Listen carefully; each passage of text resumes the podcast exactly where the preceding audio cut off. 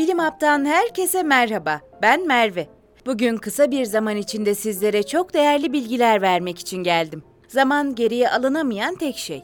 Bu yüzden hepimiz için çok kıymetli. Her an yeni bilgiler öğrenmeye, keşfetmeye ve zamanı en iyi şekilde değerlendirmeye çalışmalıyız. Hadi o zaman vakit kaybetmeden başlayalım. Bizans İmparatoru'nun öğrenilmesinden çok korktuğu bir devlet sırrı varmış.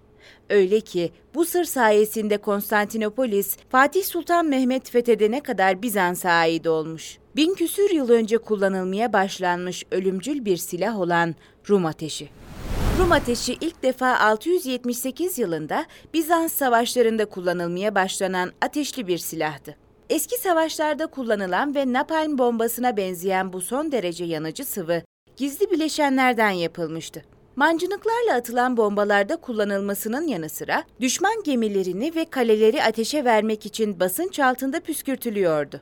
700 yıl boyunca Hristiyanlığın en yıkıcı silahı olan Rum ateşi, gelen tüm işgalcilere karşı Konstantinopolis'in direnmesini sağlamış ve savunma durumlarında da başarısını göstermiştir. Bu silahın değerini bilen İmparator II. Romanos, yabancı ellere asla geçmemesi gereken 3 şey arasında şunları saymıştır: Bizans İmparatorluk kıyafeti, Bizans prensesi ve Rum ateşi. Ancak zamanla ilk ikisi yabancıların eline geçmiş olsa da bu ölümcül silah başkaları tarafından asla ele geçirilememiştir. Rum ateşinin icadı, 668 yılında Müslümanlar tarafından işgal edilen Suriye'den Konstantinopolis'e kaçan Kallinikos adlı bir Rum Ortodoks'a atfedilir. Daha önce Bizans-Roma savaşlarında da yanıcı sıvılar kullanılmış fakat hiçbiri Rum ateşi kadar öldürücü olmamıştır. Sıvının tam içeriği sır gibi saklanmış ve formülü uzun zaman bulunamamıştır. Buna rağmen büyük ihtimalle Kırım bölgesinden getirilmiş olan gaz yağının veya naftanın az miktarda bu sıvının içinde bulunduğu bilinmektedir. Bu karışımın diğer bileşenleri arasında sönmemiş kireç, sülfür, reçine ve potasyum nitrat bulunmaktadır. Bazı bilim insanları karışımın içinde barut olduğunu da iddia etmektedirler. Uçuculuğu göz önünde bulundurulduğunda, üretim süreci hayli tehlikeli olan bu sıvının içindeki petrolün damıtılması için o döneme göre karmaşık bir teknoloji gerekiyordu. Dolayısıyla yalnızca seçilmiş birkaç kişinin bilme şerefine nail olduğu bu formül, kıskançlıkla saklanan ve imparatorlardan varislere aktarılan bir devlet sırrı haline gelmiştir. Bu önlemler sayesinde Rum ateşi 700 yıldan daha uzun bir süre sadece Bizans'a ait olmuştur.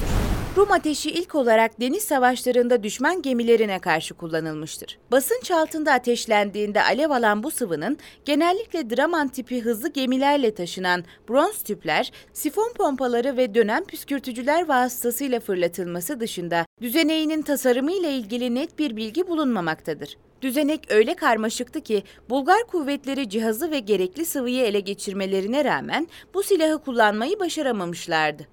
12. yüzyıldan kalma Madrid Skylitzes adlı bir el yazması, 821-22 yılları arasındaki Konstantinopolis kuşatması sırasında Bizans İmparatoru II. Mihail'in gemilerinden uzun bir tüp aracılığıyla Slav Thomas'ın gemilerine doğru Rum ateşi püskürtülmesini tasvir eden bir görsel içerir. 2006 yılındaysa John Haldon tarafından parçaları yeniden bir araya getirilip Kırım yağı kullanılan gerçek düzeneğin tam boyutlu bir kopyası yapılmış ve 10-15 metre yüksekliğindeki alevlerle önüne çıkan her şeyi saniyeler içinde yakıp kül eden bu silahın ne kadar başarılı olduğu kanıtlanmıştır. Sıvıyla temas eden insanlar, yelkenler, halatlar, yani geminin gövdesindeki her şey alev alırdı. Daha da kötüsü, ateşi söndürmenin bir yolu yoktu. Hatta su bile etki etmezdi. Bu silahı şaşırtıcı kılan tuhaf bir özelliği ise suda daha yanıcı olmasıydı. Zamanla kara savaşlarında da kullanılacak şekilde adapte edilince gerçek potansiyelinin farkına varılan Rum ateşi, taşınabilir pompalar sayesinde hem tahkimat duvarlarını ateşe verebilecek hem de tahkimat duvarlarından dışarı püskürtülebilecek şekilde tasarlanmıştı. Diğer bir yenilik ise içi sıvı veya sıvıya batırılmış bezlerle doldurulan kilden el bombaları fırlatmaktı. Fakat en yıkıcı performansını düşman donanmasının ortasına rüzgar sayesinde gönderilen insansız gemilerle göstermişti. Bu taktiğin başarısı 1204'teki Haçlı Seferlerinde Konstantinopolis'in kuşatılması sırasında onaylanmıştır. Ancak bilinmeyen nedenlerden dolayı 4. Haçlı Seferlerinden itibaren bir daha kullanımına dair kayıtlara rastlanmayan Rum ateşi yüzyıllarca savaşlarda önemli bir yere sahip olmuş ve Bizans İmparatorluğu'nun savunmasında kritik bir rol oynamıştır.